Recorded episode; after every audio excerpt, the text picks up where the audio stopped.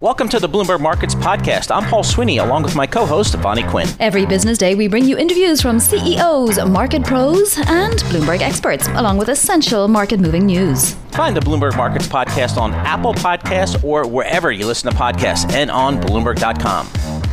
Apple is up 2.6% today. For the year, though, year over year, I should say, from this day last year, Apple is up 85%. So, this 2.5% increase, uh, probably not uh, the biggest of its year.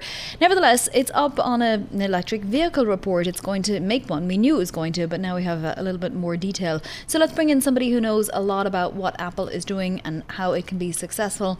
Dan Ives of Wedbush Securities joins. So, Dan, we knew that at some point we would probably get an electric vehicle from Apple. What do we know now that we didn't know in the last few days? Well, I think it's really around the battery technology and some of the innovations going on within Cupertino. I mean, if you look at the EV and the autonomous vision at Apple, there's been a lot of starts and stops. But clearly, they're going to dive into the deep end of the pool. I believe it's going to be through more of a strategic partnership, where clearly it's going to send a ripple effect across EV. And from a stock perspective, it's just an, another arrow in the quiver when you look at the overall ecosystem going forward. Where does the confidence come from that Apple will be successful? I mean, it's it's great at other things, but I mean, vehicles are a whole different kettle of fish, as they say. Yeah, no doubt, and that's why I don't believe that they ultimately start manufacturing their own cars. I believe they're going to leave that to a partner, potentially a Tesla or a VW, because you know, I think that's the thing. Investors want to see them from a software perspective, vertically integrate their software into vehicles. And I think if you go out into the next few years, EV, it's a golden age. And I think it's even similar what we're seeing in China with Baidu, that they potentially are going to get into EVs because we're talking about a trillion dollar market the next decade. And Apple recognizes where they sit. Autonomous is key. And, and I think this is just going to be another way for them to monetize that you know brand which is unparalleled. And this same argument is partially what's behind Tesla's nearly 700% gain this year, right? While we're at 3% or so EV take up right now, there will be a point at which that becomes, you know, exponentially larger. What about the idea of Apple teaming up with a Tesla? Is is that something that would ever happen, Dan? Well, I think they could potentially, Apple and Tesla. And I think that's a partnership that potentially could happen in terms of how it fits strategically. So I think that could be something on the horizon 2021. Musk and Cook on EVs, that would be something that could have a ripple effect. And that's why I believe a Tesla or a VW is ultimately who Apple partners with. Right. And essentially, Apple needs to find a partner. So, what would be the best partner? Finding the best the best partners in Fremont and Tesla. I think that's one that would make the most sense strategically in terms of going after that market, especially where EV is right now. I mean, right now in terms of the EV market, it's Tesla's world, and everyone else is paying rent. And that's something I could see Apple further and further penetrating through a partnership. Dan, talk to us about the rest of Apple's future. What's your price target on Apple right now, and, and what do you see coming in the nearer future? Yeah, right now we're $160 uh, price target, $200 bull case. I continue to view it as a super cycle. iPhone 12, I think it's really just playing out in terms of China. This is a key market. And to me, Apple is a stock that I think investors are just further and further appreciating in terms of what I view as an unparalleled upgrade opportunity. And that's why the super cycle thesis has taken hold. Amazing. Then I also want to ask you about the performance of Tesla on its first day in the S&P 500 and, and whether it adds to volatility. So obviously we saw a, you know a run up and then a little bit of a sell off. Uh, what happens? You know, d- does it settle into regular S&P action? Yeah, I think that was a bit of a sell in the news. You know, obviously parabolic move into S&P 500 inclusion. Uh, it, it's really all about demand here. Demand looks very strong in terms of December especially in China. That's really the linchpin to move the stock higher. And that's why, you know, we have a thousand dollar bull case on Tesla. And I think it just comes down to execution in this market. And you're seeing in China too, where it's only 3% of all overall autos today. We think going to 10% till 2025. That's why right now EV is, you know, I think one of the more transformational market opportunities we've seen in our last 20 years. Yeah, we'll for sure be watching that. I mean, a lot of people that had, that saw that coming are benefiting, right? So, I want to ask you as well about the, the SolarWinds and that the hack. I mean, the cybersecurity industry uh, will this ultimately benefit it or hurt it? Well, for cybersecurity, I think it could have three to five hundred bits of growth in the near term. I mean, this is what likely looks like probably the biggest cybersecurity attack you know, potentially in the history, and and and it's it's a black eye for the for overall for the industry, but the beneficiaries are going to be massive because government agencies and enterprise they're going to need to spend on companies like Zscaler or Tenable, Palo Alto, SailPoint, among others, and that's why you're seeing these stocks continue to move higher in terms of where cybersecurity is going, especially in the shift to cloud and this is, you know, obviously this attack just speaks to sophistication and threats. But that's a silver lining in this very unfortunate incident. It's bullish for cybersecurity stocks, and investors are continuing to move those higher. What are your top picks in the space right now, Dan? So, top picks in cybersecurity are Tenable, SailPoint, Zscaler, as well as Palo Alto. Those are kind of names front and center that I think benefit here. And we believe cybersecurity stocks overall could be up more than 25% between now and, and the 2021. To me, in tech, taking a step back, it's cloud, cybersecurity, and overall FANG names led by Apple. That's the way to play this market. Amazing. Dan, thank you so much for all of that, all of your intelligence. Dan Ives, Managing Director of Equity Research at Wedbush Securities. Well, it's a pretty wild year for equity markets. We're up 15% in the S&P 500, but we really, I mean, we dropped into, you know, bear market territory more than that. In fact, we were down about 30 something percent at one point in March. It's been an even wilder year for treasuries. We went from, you know, 1.9 something percent right down to 50 basis points, and we've retraced a little bit of that now. So let's bring in somebody who had to advise clients through this whole volatility. Lisa Shalett is the Chief Investment Officer for Wealth Management at Morgan Stanley, about $2.5 trillion in client assets. Lisa, how are you feeling as we approach the end of 2020? So, um, look, we're feeling um, bullish. Uh, clearly, you know, we believe that that um, we're in a V-shaped recovery. Uh, although it's unfortunate that you know we're currently experiencing this this latest surge in the virus, um, we are constructive that potentially it will be the last such surge. Um, you know, as we get through the the months of the tough months of January and February, and and get uh, larger portions of the the population vaccinated. Uh, but the momentum, the underlying momentum in the economy continues to be very solid. Uh, I think you know some of the backward-looking data that we've gotten over the last eight weeks, it you know showed that there was slowing in November and December. We, as you noted, the the consumer confidence numbers fell more than expected. But uh, you know the passage, the finally the passage of uh, this fiscal stimulus bill should uh, put a floor uh, underneath confidence, and that combined with with um, you know the vaccine should should be able to to bridge us to to uh, a full recovery by the middle of next year, and and you know we think markets can kind of get to 3,900. Aha, 3900. So more room to go. Obviously, you, you said you're bullish. I mean, if you had stayed in the market, if you had kept your nerve this whole time, you'd be quite happy. But now I wonder what's priced in, Lisa, and what's left to price in? Surely some of that good news is already priced.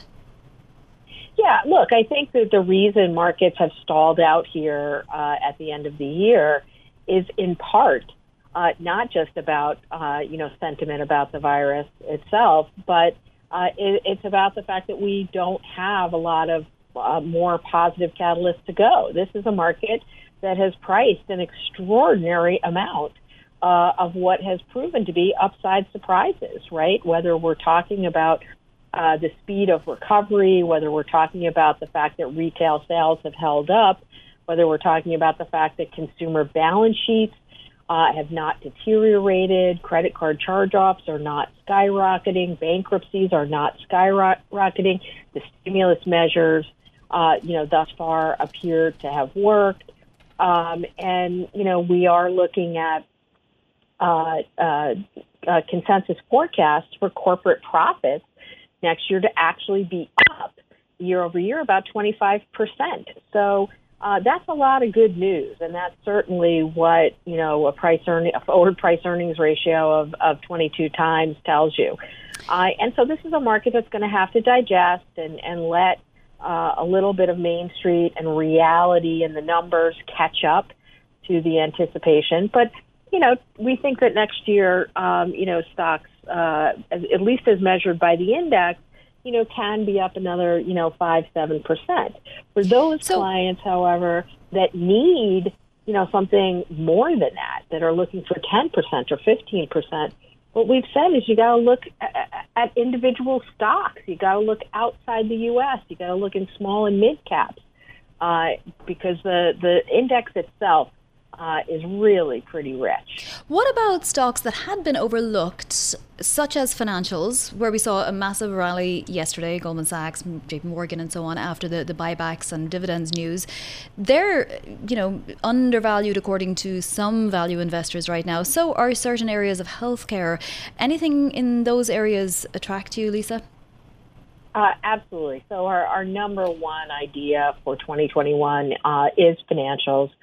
Uh, you know, we published a report this week, you know, talking about the fact that um, not only do we think uh, that the yield curve does steepen next year, which will, you know, help uh, with net interest income, but we do think that the charge-offs this cycle, loan losses, are going to be significantly less than historical, and therefore a lot of the reserves that were taken uh, by the banks will be released back into current earnings uh, obviously, uh, you know, we've gotten a little bit of regulatory forbearance here, and and you know, we saw that as you said, uh, with the Fed uh, allowing uh, the resumption of, of of share buybacks. That's going to help the sector. Yes. Uh, and look, last last but not least, is there are lasting behavioral changes that that occurred during this pandemic that we believe uh, create uh, huge uh, profit opportunities and efficiencies for the bank. Well, Lisa, we are going to have to get into those behavioural changes another time, but we really, really appreciate it. Looking forward to that particular conversation and happy holidays to you. Much appreciated. That's Lisa Shalett of Morgan Stanley Wealth Management. Let's bring in somebody else now. David Garrity is with us. He's Chief Market Strategist for Laidlaw and Company, also partner at BT Block, a cybersecurity and blockchain firm. And We've got the Laidlaw 5 forecast for 2021. So, David, get straight into it. What's your five forecasts for next year? Yeah, the five forecasts are starting off, Vonnie, uh, looking at the fact that the market's still very much dependent upon uh, government fiscal stimulus, whether it's here in the U.S. or whether it's coming from overseas. Um, you know, from that standpoint, we think that uh, markets will start the year off choppy, with gains going more towards the back half of the year talking about markets, uh, we have a, a, an objective for the S&P 500 of 4,000 uh, for 2021, about an 8% upside. And uh, we think that against this backdrop, we're going to have interest rates rise on the 10 year to about 1.5%. Uh, obviously, we think inflation is going to run hot. Break even's going from 1.8% to 2.3. And that against that backdrop, we're going to have the dollar weaken against foreign currencies by 10%.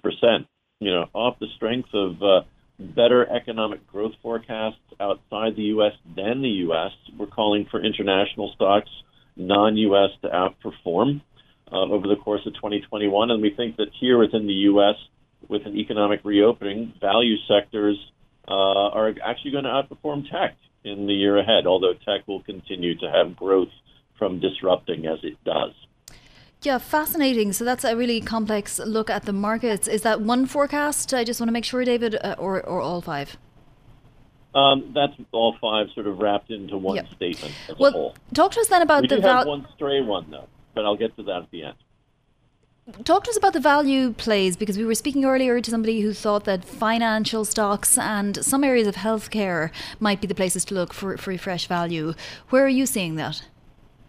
Yeah, no, certainly we would agree relative to the financials and, and the fact that uh, you know central banks are allowing the, the financials to go engage in buybacks, namely the Federal Reserve's announcement and the impact that'll have on the likes of J.P. Morgan as well as Goldman Sachs and others. Certainly favors the financials. Clearly, it's the steepening yield curve, uh, which is a thing that really will serve to drive the financials. We think also at the same time that uh, a recovering oil price going from about $45 a barrel now back up towards 60 over the course of 2021 will certainly prove to support what has been one of the weakest sectors this year, which has been energy, you know, down about 31% or so in 2020, you know, underperformed the S&P 500 by 45%. Um, you know, so we think that energy really is going to be probably the leading recovery trade. But along with that, we'd also would throw in with the financials, with energy, also looking at industrial stocks. Industrials, interesting. What area of industrials, and would that be predicated on some kind of an infrastructure package? It may be very much driven by an infrastructure package. Certainly, we've seen positive performance coming out of the likes of Caterpillar um, so far here in the fourth quarter of 2020, but we think that there's further upside relative to that. Uh, we certainly think that uh, you know the, the ground is set uh, in the U.S. to see a good infrastructure program being put in place. Hopefully, Congress cooperates but that's what's going to keep people, we think, in the markets perhaps somewhat on hold uh, until we get a better idea as to whether we're really going to become bipartisan in 2021 and not necessarily as partisan as we've been. David, I want to ask you a little bit about uh, cybersecurity in 2021 as well. Uh, BT Block is a place where you're a partner, and it's a cybersecurity intelligence and a blockchain firm. Uh, I'm not sure how related the two are, but certainly we've had this massive, massive cybersecurity breach. It's very, very serious, and it goes back as far as six months, maybe more, to places like Treasury and other agencies. How do you see this playing out? Are, are we in danger that uh, right now without even realizing it? Uh, and to the extent that people have gone more and more online over the course of 2020 as work from home became the new normal and is likely to extend into 2021, uh, you know, the fact of people having information observed or leaked uh, certainly grows. And, and from the standpoint, what we've been doing within BT Block have been, you know, developing improved ways of managing passwords. One of the things that was the major weakness within SolarWinds was uh, that they really hadn't practiced anything near decent password management discipline, and that's what created the uh, the, the open window, if you will, that others were come were able to come in from, especially from Russia. Will we be able to find a fix or a patch or whatever you do find for this? I mean, it sounds like it's gone so viral that we were talking about, you know, X number of Fortune 500 companies, X number of US agencies and uh, governmental departments and so on. How do you patch that up? Yeah, I mean, the issue that you had with the SolarWinds uh, hack was that there was essentially uh, code that was put into software updates that they were sending out to all their installed clients, both government agencies as well as also private sector entities.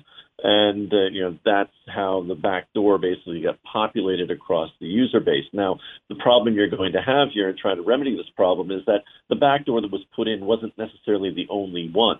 Um, you know, there are also other additional uh, means of establishing backdoors in the various systems that have been populated as a result of this hack. So, trying to find a way to actually go through and clean it up is going to take some extended period of time.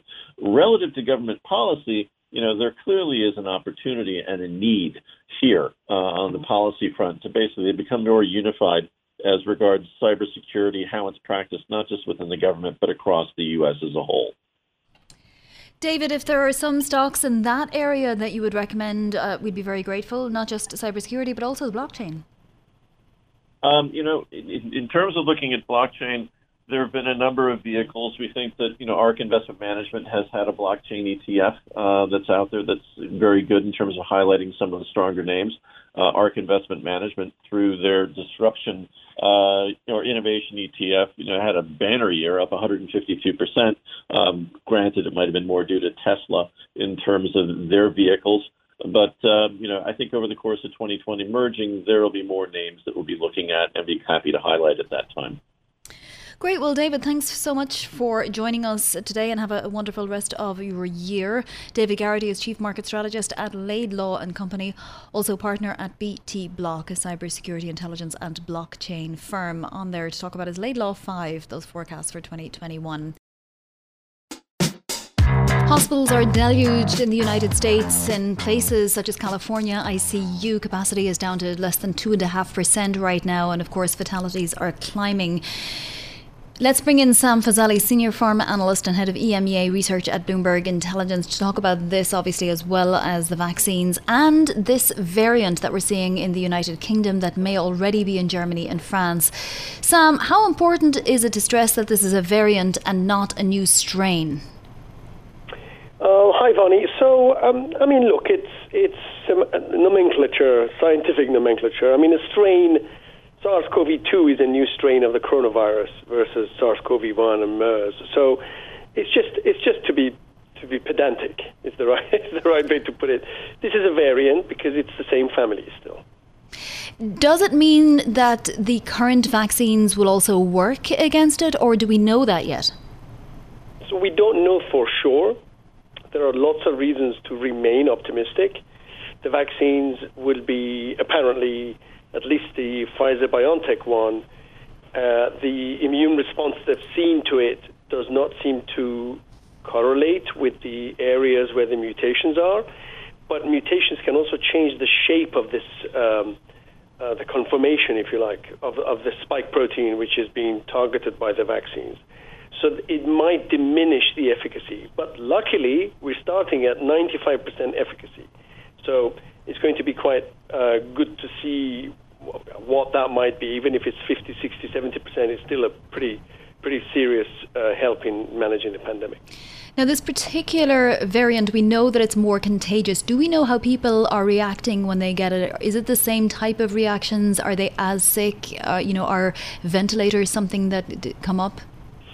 It's too early to tell. Um, you know, the the the. Um, the only way we'll know is in a few weeks' time as hospitalizations and mortality data come through, and then you can see wh- what what variant of the virus was was causing those issues.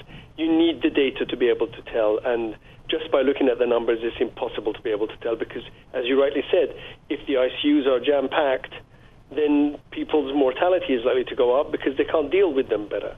So that's that's those are key elements that that serious science needs to be done to figure it out. The measures being taken, so lockdown and various countries restricting travel into their countries from the United Kingdom for various amounts of time, and those may get extended. Is that the right thing to do? Yeah, it's possible that it's um, that it's a bit late in terms of uh, shutting the stable doors after the horse has already bolted and it's possible that they already that they that the virus has evolved the same mutations in you know we've seen it already in South Africa very similar mutations not identical but very similar mutations um, in other countries. And I would be amazed if it's not already in the United States. So uh, that's the key thing here. I'm going to repeat that. Sam Fazeli, who is head of our pharma analytics and really has been on top of everything coronavirus related, understands it all, says that he would be amazed if this new variant is not already in the United States, a variant that is more contagious. Sam, the longer that this, you know, COVID 19 plus its variants get to linger in a country and in the world, the more mutations we'll have, right? How is, isn't it getting more and more serious and more and more uh, urgent that you know we, we impose draconian measures to try and stop this thing? Well, I kind of wrote that back in, um, if you remember, Vonnie, back here a couple of months ago as the U.S. cases were starting to rise the, the issue is that the more the virus, as you rightly say, the more the virus mutates, the more people have got this virus, the more opportunity gets to to uh, sorry, uh, uh, the, the more opportunity gets to mutate, and that obviously eventually it finds ways around our immune system. So. The, the, the key thing is to really try and bring it down to levels that a lot of Europe, you know, in France, if you look at the case numbers, they've managed to bring it down quite meaningfully although they've just relaxed a little bit their rules, and I'm worried that cases will start rising again. So that that's the element, and, and draconian or not, I mean, you've seen the effect it can have on a country if they don't if they don't make the right decisions. Look what's going on in the UK. Yeah. So, Sam, we are seeing vaccines roll out today. Fauci and friends got the Moderna vaccine. We had already seen other officials get the Pfizer vaccine. Uh, I guess, you know, when, when we eventually are able to get a vaccine, does it matter which one we receive? Oh, they are very lucky people. Mm. Um, actually, I mean, I, I don't care which one I get. If I, if whatever one's available between Moderna and Pfizer BioNTech, I would happily take it. It's um, they, they're pretty similar. One's got maybe a little bit less little little bit more troublesome than the other, but frankly, it's it's neither here nor there. So. I'm just jealous of them getting it. Yeah. Sam, do you have any concerns at all about the idea that there may have been extra doses that Pfizer wasn't willing to sort of uh, allow it was putting a little extra into vials just to allow for you know uh, maybe a little bit of spillage or what have you but hospitals are now seeing that you know they can be made into extra doses and maybe even a dose and a half. Does that concern you at all? Should these uh, administrators be confined to just five doses per vial? No, it doesn't. It doesn't uh, concern me at all. I mean, you know, this you, you're activating the immune system here. Even if you get 25 micrograms or 35 micrograms, and please, I am hypothesizing here, right? It probably doesn't make that much difference. Um, in terms of the kind of immune uh, reaction that it causes. So uh, the important thing is that you know the more doses we have, the better. I am, however, not a fan of what a lot of people seem to be talking about, which is, oh, let's just do one dose because it showed some efficacy after one dose, and then we can extend this out. We have no idea what it does after one dose. It was just part of a trial where the end point of the trial was a two dose trial. You can't make these decisions based on what anecdotal evidence one trial shows you or two trials show you. So that, that, that's a big concern for me. These interviews are always full of public health announcements, and there's another one. Don't just take one dose. If you're lucky enough to be in the system, go back for your second dose because you don't know what you're in for if you just take the one, but you do know how lucky you are if you happen to get two. Sam, how long will it be before we know if there are any adverse effects in the population in general that are vaccinated? Well, so uh, I just put a uh, update out today uh, on our BI platform, looking at the data that we've seen already. If the numbers are right, CDC has reported six allergic reactions by Friday night, and I estimate about 500,000 people have been vaccinated in the U.S. So that's a case rate of 0.0012 percent. I mean, it's let's put it this way: it's a very small percentage of people. Of course, one person getting a side effect is not a good thing. But this seems to be manageable, and um, we'll have to wait till January, February to hear about Bell's palsy because that takes a little while longer, at least in the trials, to surface. So let's see how that shows up. Sam, thank you so much, and thank you for all of your hard work all year, keeping an eye on everything coronavirus related for us. We much, much appreciated. That is Sam Fazeli, who is head of EMEA research at Bloomberg Intelligence, but also senior pharma analyst. Thanks for listening to the Bloomberg Markets podcast. You can subscribe and listen to interviews at Apple Podcasts or whatever podcast platform you prefer. I'm Vonnie Quinn. I'm on Twitter at Vonnie Quinn. And I'm Paul Sweeney. I'm on Twitter at PT Sweeney. Before the podcast, you can always catch us worldwide at Bloomberg Radio.